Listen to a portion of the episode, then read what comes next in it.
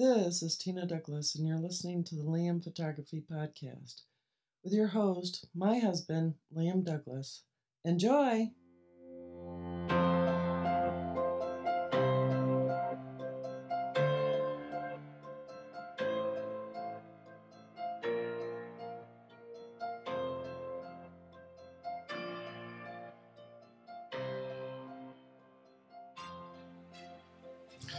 Greetings, everybody. You're listening to the Liam Photography Podcast. I'm your host, Liam Douglas, and this is episode 101.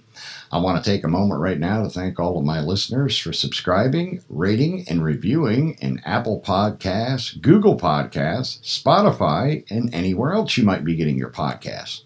So, for this week's episode, I wanted to talk a bit about lens filters and what they're used for.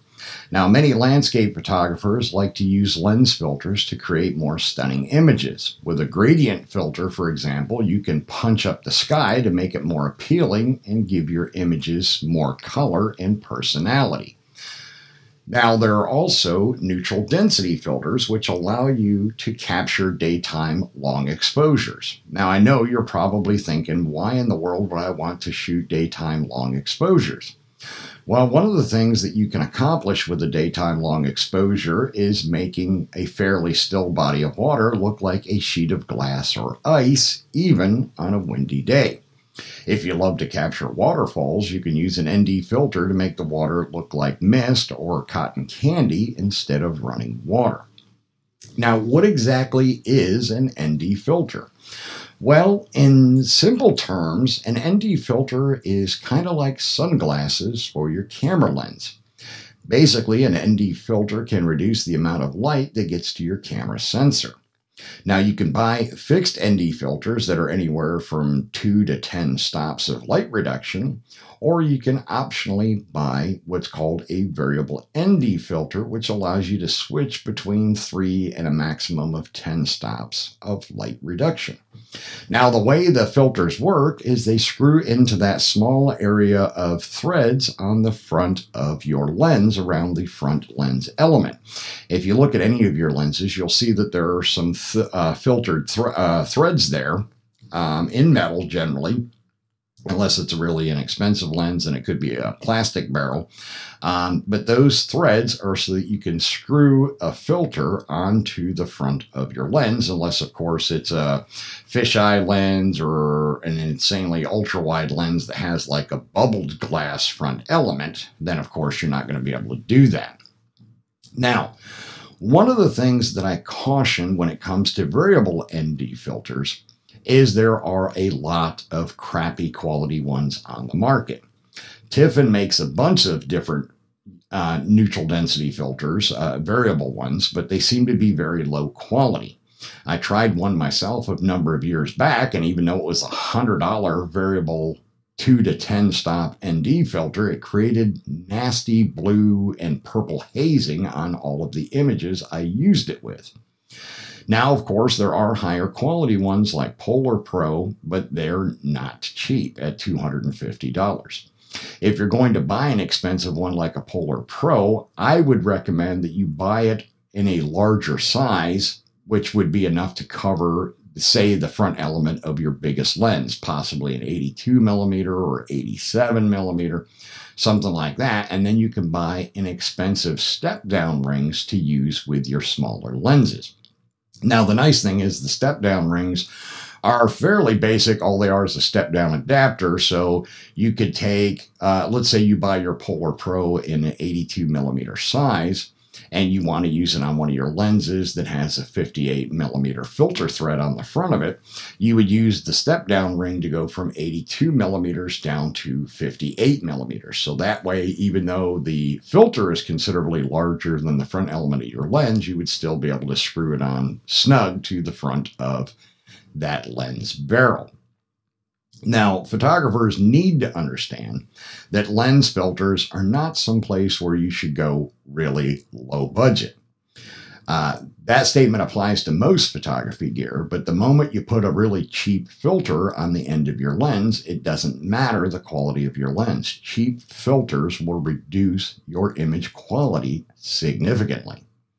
Look for lens filters that are made of glass, not resin, And Schott B270 is the common glass used by good filters, and nearly all quality filter company manu- or manufacturers use that same source of glass from the same manufacturer. Now, there are also companies that are starting to put out filters made by Corning, uh, made of Corning's Gorilla Glass, which makes them even sturdier and a lot more durable when you're out in the field. We hope you're enjoying this episode of the Liam Photography Podcast. You can visit the homepage for the show at liamphotographypodcast.com for show notes and links. You can call or text the show at 470 294 8191 with questions, comments, or requests for future episodes. If you prefer not to call or text, you can email the show at liam at liamphotographypodcast.com. Also, check out the Liam Photography Podcast Facebook group, and you can find us on Twitter at LiamPhotoATL. On Twitter, you can tweet the show, just insert the hashtag LiamPhotoPodcast. And now, back to the show. All right, and we're back. Now, speaking of sturdiness, even the Schott B270 glass is fairly rugged. Now, I've dropped my square filters that are made from this glass a few times, and they have proven to be very shatter and scratch resistant. Now, I'm not saying it's not possible for them to shatter if you drop them enough times or if you drop them on concrete, but so far I've been fairly lucky about that, and that's made me quite happy that I didn't have to buy a whole another filter to replace one that my clumsy self dropped and busted all over the ground. Now, as far as good brands of filters, there's quite a few quality manufacturers of lens filters, ND filters, and both circular, circular polarizing filters. And I'll give you a few of them in this episode. You have Nisi, you have Kase, which is K A S E. You have Haida, which is H A I D A. You have Breakthrough Photography, which is a more recent company that makes really high quality filters. You have High Tech, You have HNY. You've got Lee, Hoya, and then, of course, Cokin. Now, you should plan to spend somewhere between $200 and $700 on a filter system that would include a circular polarizing or CPL filter, a, a three stop ND, and let's say maybe a six stop ND, although I personally like on the high side to have a 10 stop. Just in case, I like to have that extra light reduction capability. I can always use a longer shutter speed to compensate for it on the camera side. Now, I have also found a less expensive option that seems to work well if you want to use the glass plate style uh, filter system, similar to the, the Cokin and the Lee. And it was one that I bought a number of years back on Amazon. I bought it probably three or four years ago, and it was a kit that cost me around $100. And it was called the Rangers 12 piece solid ND plus color filter kit. Now, this kit contained an ND 2 stop, 4 stop, 8 stop, and 16 stop. And then it also had red, green, blue, yellow, brown, orange, purple, and pink filters um, to use to change the color of your sky or the look of the light as you were shooting. And it also came with nine filter adapter rings from 49 to 82 millimeters. And the whole thing came in a really nice carrying pouch. Now, it is not currently available on Amazon, but you could probably find something similar if you do a little bit of Google searching. Uh, what this system does is instead of having a round filter that screws onto the front of your lens, it has a plastic frame that screws onto the or into the filter threads, and then the frame has three to four slots that will hard, hold large rectangle plates of glass in front of your lens. Now, the nice thing about a kit like this or the Cokin is the step down rings come with the kit. So you're all set there. As I mentioned a moment ago, mine came with nine step down rings. So it covers all of my lenses from 49 to 82 millimeters, which is every lens I have. And that was really handy and convenient. Now, the current variable ND filter that I have and use is um, made by Canon, and it was made specifically for the EOS R and RP, and now, of course, the R5 and 6. Now, what this one is, is it is actually a special EF to RF adapter that allows me to use EF lenses on my Canon EOS R or RP, and it has the ability to insert a filter cartridge eh, in the side of this adapter mount. So it's nice because you're actually putting the adapt or you're putting the filter where the rear element of your lens is, so it doesn't matter how large your front element is. One neutral density filter or circular polarizing filter is going to cover every EF mount lens that you have because all EF mount lenses are the same diameter on the rear end of the lens barrel. So the nice thing about that is, is you put this adapter ring on your EOS R or RP or R5 or R6 or the RA, whatever you want to use. And then you mount your EF lens on the front side of this lens adapter, whether it's a Canon lens, it could be a Sigma, Tamron, Lens Baby, whatever the case may be. And then it has, like I said, a slot in the side of the adapter that allows you to insert your variable ND filter or your circular polarizing filter. I call them a cartridge because that's basically what they're like. Now, I also like the fact that on the Canon variable ND filter that's part of this kit is it has a little wheel that you turn on the corner of the cartridge that varies the amount of neutral density, how many stops of light you're applying. And on a lot of the round ones that just screw into the front of your lens element, you actually turn the outside of the metal ring to adjust the level of neutral density. Some of those work better than others, but I've never been a big fan of that style of variable ND filter. So I really like the way Canon designed theirs a whole heck of a lot better. And that's the one that I prefer to use, especially if I want to use one of my EF mount lenses.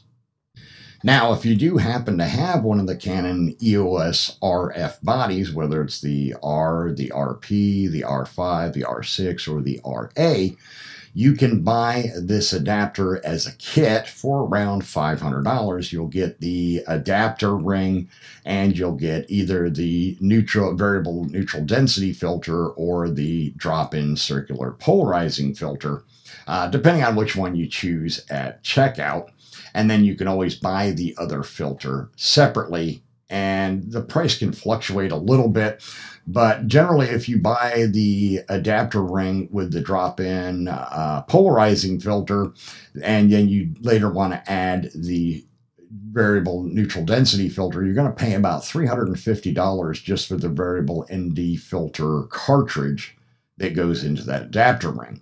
And then if you get yours with the variable neutral density and you want the circular polarizing filter cartridge, you'll pay about 258 for that one separately.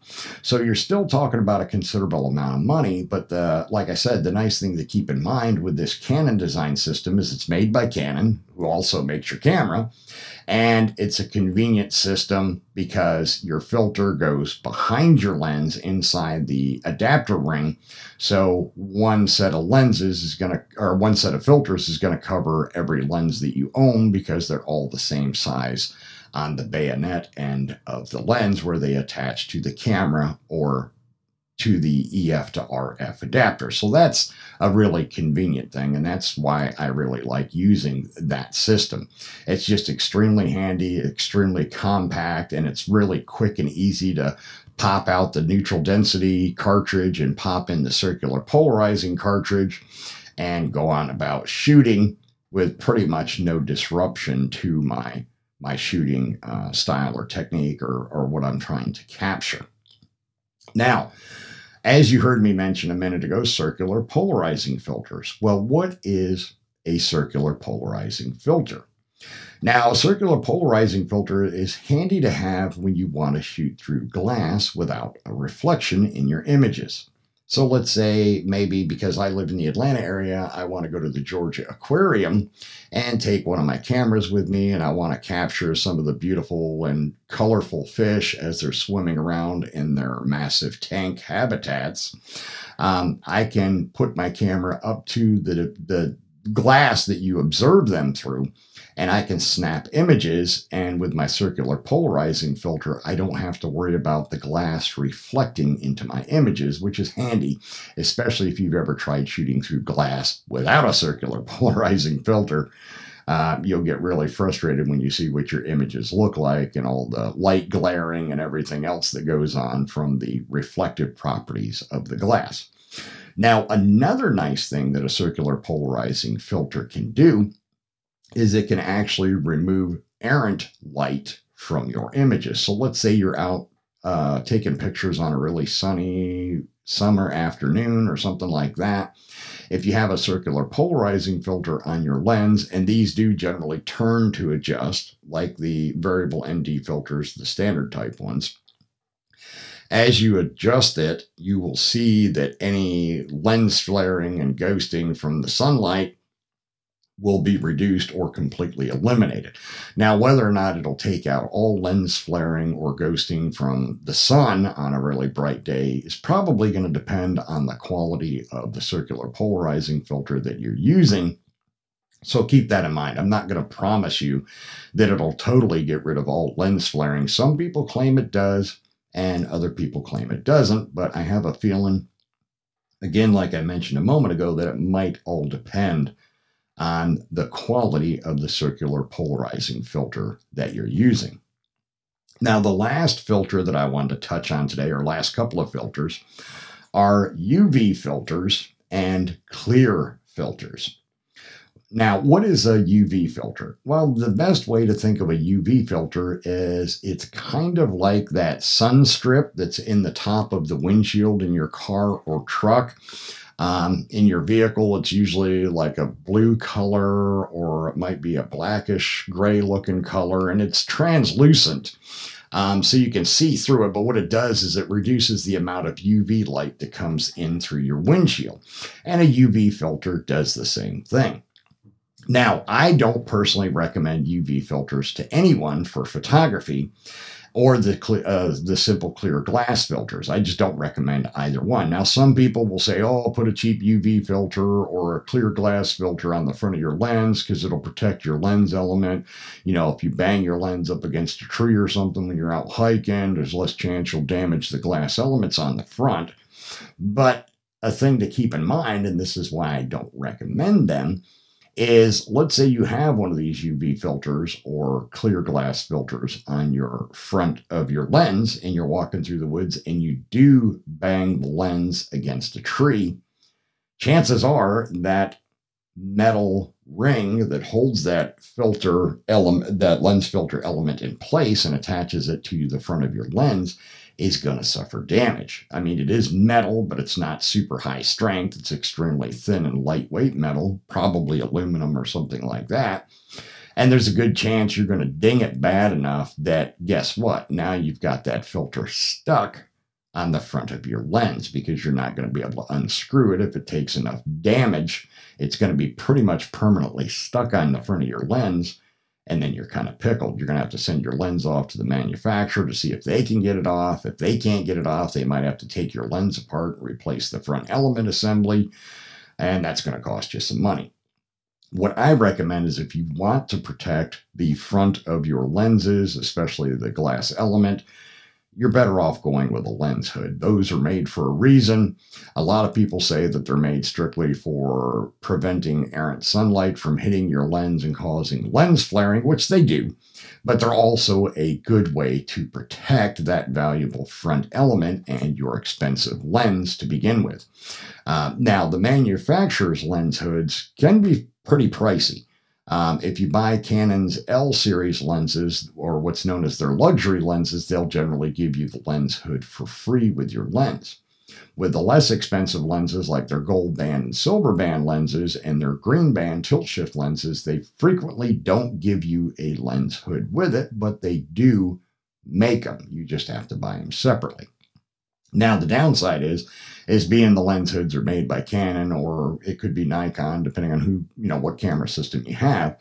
Those plastic lens hoods can be really, really expensive. I've seen some as high as 50 and $60 from the manufacturer for just a simple piece of plastic that protects your front element. Uh, the good news is you can also look for third party manufactured lens hoods on places like Amazon or eBay. Now, again, I would recommend you stay away from the kinds of lens hoods that screw into the filter threads because, again, you don't want to end up in a situation where it is stuck. Uh, because you whacked it good and now you can't unscrew it from the filter threads. I recommend that you get the type of lens hood that attaches using the little bayonet track on the front of your lens, which most lenses have. They'll have some sort of groove track where you slide on the lens hood and then you twist it a quarter turn or whatever and it locks it into place.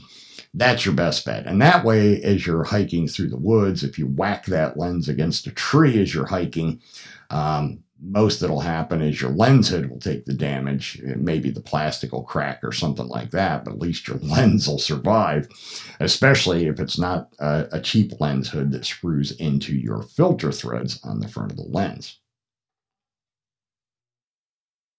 Remember to check out the Liam Photography Podcast Facebook group. It is a private group, and you must answer a security question to join, which is name the host of the show, myself, Liam and I've also opened it up to allow you to give the name of a previous guest that has been on the show to show that you're a listener.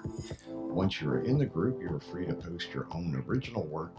If you would like creative critique on your images, you can post them with the comment CC please, and myself or another pro in the group would be happy to give you some pointers. Additionally, I am the admin of the Fujifilm GFX 50R group, which is the largest group for the 50R on Facebook. If you own or plan to own the 50R, you can request to join that group as well. You can find my work at liamphotography.net and follow me on Instagram, Facebook, and Twitter at liamphotoatl. If you like abandoned buildings and history, you can find my project at forgottenpiecesofgeorgia.com. Remember, the first book goes on sale November 9th, 2020, so keep checking for updates about media appearances and book signings. Okay, now one last thing I wanted to throw in about why I don't recommend UV filters is they also tend to add unknown or unwanted uh, qualities to your images, and nobody wants that. You don't want some weird ghosting going on or some weird flaring going on because you used a low quality UV filter and it just creates some weirdness in your images. And I, have had people tell me that they've had that happen. They didn't listen to the recommendation to stay away from UV filters. They put one on their lens. They go out shooting all day. And then when they go to post process their images, they don't look right. And I'm like, well, take the filter back off, do a test shot, and see if it doesn't look better. And it generally always does. So I don't recommend the clear glass or the UV filters. The clear glass ones would be okay, except they could get scratched. And then all of a sudden you got scratches in your images that you got to try to get out. Um, so, like I said, if you want to protect the front element and the front assembly of your lens as you're hiking or something like that, just put a lens hood on it and be done with it. All right, if you have any comments or questions about this topic, you can feel free to leave them in these in this episode, and I will see you again in another 7 days.